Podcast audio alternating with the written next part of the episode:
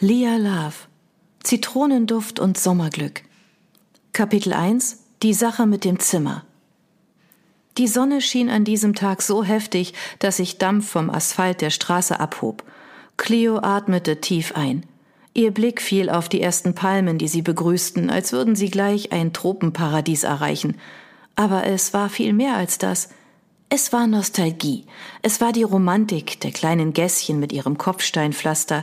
Es waren die vielen kleinen Häuser in unzähligen Farbfacetten und all die liebevoll arrangierten Dekorationen, die Clio ins Herz geschlossen hatte. Italien. Italien hatte nach ihr gerufen und sie wusste, es würde sie retten. Die Luft, die durch das geöffnete Autofenster hereinwehte, brachte keine wirkliche Abkühlung. Es war unendlich stickig hier drinnen und der Schweiß stand auf Clios Stirn, als wäre sie gerade einen Marathon gelaufen. Nervös rückte sie den Saum ihres bunten Kleides zurecht. Ihr Ziel rückte näher. Der Taxifahrer erwiderte ihr Lächeln über den Rückspiegel. Er erkannte Clios euphorische Vorfreude, mit der sie sich wie mit einem Schleier einwickelte. Er nickte und lachte. Cleo roch den Duft der Freiheit, während der Wagen sie auf der Gardesana, der Küstenstraße des berühmten Gardasees, weiter voranbrachte. Sie biss sich auf die Lippen, ihre Augen fingen die Umgebung mit einem Leuchten ein, das einfach nur ehrlich war. Sie betrachtete eine junge Frau, die gerade tankte. Clio strahlte zuversichtlich. Es fühlte sich wie Heimkommen an, obwohl sie dieses bezaubernde Land mit seinen verträumten Landschaften bisher erst einmal besucht hatte. Und da war sie. Cleos Herz bebte. Sie rieb unruhig über ihre Finger. Die Kugel. Wie konnte eine simple Kugel ein Herz nur so springen lassen? Die runde Kugel, die in den Abenden ihrer Erinnerung so schön bunt beleuchtet gewesen war, begrüßte sie neben dem Schriftzug ihres Urlaubsortes. Urlaub?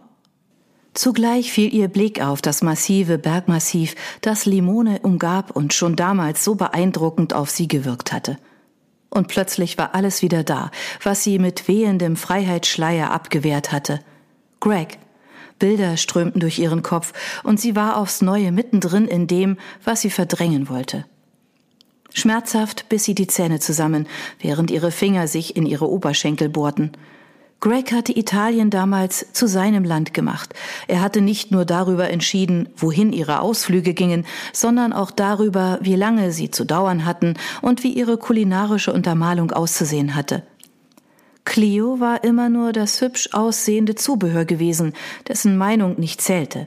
Und vor allem hatte Greg kein Auge für all die Schönheiten im Kleinen gehabt. Cleo hingegen liebte die Details und handelte es sich dabei auch nur um liebevoll dekorierte Schaufensterauslagen. Er liebte stets das Große, ob nun hier oder in ihrem gemeinsamen Leben. Und obwohl er wusste, dass Clio an Höhenangst litt, hatte er für ihren gemeinsamen Liebesurlaub das höchste Berghotel mit der gefährlichsten Auffahrt gewählt. Nie wieder wollte Clio das erleben. Und in diesem Versprechen lag viel mehr als nur die unschöne Erinnerung an einen Urlaub, der niemals zurückkehren sollte. Selbstbestimmung, Freiheit. Clio wollte ihren Schleier gedanklich zurückholen und sich darin einhüllen, doch die Erinnerung an ihren Traum war viel zu frisch und viel zu nah, als dass sie die Fetzen in ihrem Kopf verdrängen konnte.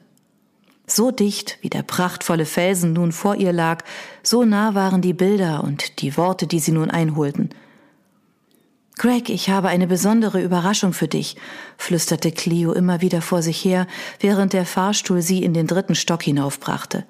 Ihre Hände zitterten nervös. Sie trug das schwarze Kleid, in dem sie aussah wie die Business Lady, die sie bald werden würde. Die Zeit als No-Name-Sekretärin hatte bald ein Ende. Greg und sie waren bald nicht mehr nur privat das absolute Dream Team. Sie würde Greg in die Geschäftsführung der Firma ihres Vaters folgen. Alleine konnten sie jeweils viel erreichen, aber zusammen waren sie einfach unschlagbar. Cleo und Greg waren vorausschauende Planer und surften stets gekonnt auf der gleichen Welle, was sicher von Vorteil für ihre Geschäftsbeziehungen war. Manchmal glaubte Cleo sogar, Gregs Gedanken im Voraus zu kennen. Und nun Geschäftsführung. Cleo schob die Worte ihrer Mutter im Kopf beiseite, die sich all die Jahre eingebrannt hatten. Greg benutzt dich nur, um über Papa an die Firma zu kommen. Nein. Das stimmte nicht. Greg war der perfekte Geschäftsführer. Er konnte gut reden und dadurch jeden von seinem Standpunkt überzeugen. Sein einwickelnder Charme war der Grund dafür, warum er die Position bekommen hatte. Und nur deswegen. Clio warf ihrem Spiegelbild das schönste Lächeln zu. Verführerisch strich sie sich über die roten Lippen. Sie hatte lange keinen Lipgloss mehr aufgelegt, aber heute war ein besonderer Tag. An ihrem ersten Urlaubstag würde sie Greg zu einer ganz romantischen und sinnlichen Mittagspause einladen. Sie warf ihr langes Haar zurück, das sich rotblond auf ihrem Rücken wellte. Der Picknickkorb in ihrer Hand wurde immer schwerer, je mehr die Aufregung wuchs. Wie würde Greg wohl reagieren? So bestimmend kannte er seine Clio schließlich nicht. Der Fahrstuhl hielt, die Türen öffneten sich und fast hätten die hohen Absätze ihrer Pumps alles zunichte gemacht. Ihre Lieblingssandalen wären ihr jetzt lieber gewesen, aber für den besonderen Augenblick wollte Clio natürlich edel und in sexy Schuhen erscheinen. Allerdings gelang das elegante Auftreten nicht ganz so stilvoll wie geplant, und Clio fühlte sich eher, als ginge sie auf Stelzen.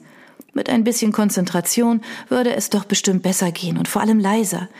Dieses laute Klackern auf den Fliesen im Flur war nämlich ganz schön verräterisch. Lächelnd und selbstbewusst marschierte sie auf das Büro des Geschäftsführers zu, Gregs Büro. Sie legte ihre Hand auf die Klinke und schluckte noch einmal. Aufregung war ein mächtiges Ding. Clio lachte in sich hinein. Sie öffnete die Tür. Was? Nein. Wie? Mit einem Knall landete der Picknickkorb auf den Fliesen. Clios Mund stand offen. Auf dem Tisch Greg und eine Frau. Auf dem Schreibtisch. Clios Herzschlag setzte aus. Hitze schoss in ihr Gesicht. Diese Pose war eindeutig. Die Dame in Lila stellte alles zur Schau.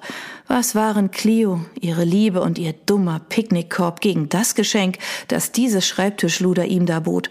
Einen Quickie und das in verdammt unpassender Umgebung. Und Greg war bereit, das Geschenk anzunehmen. Er war voll dabei. Ganz eindeutig.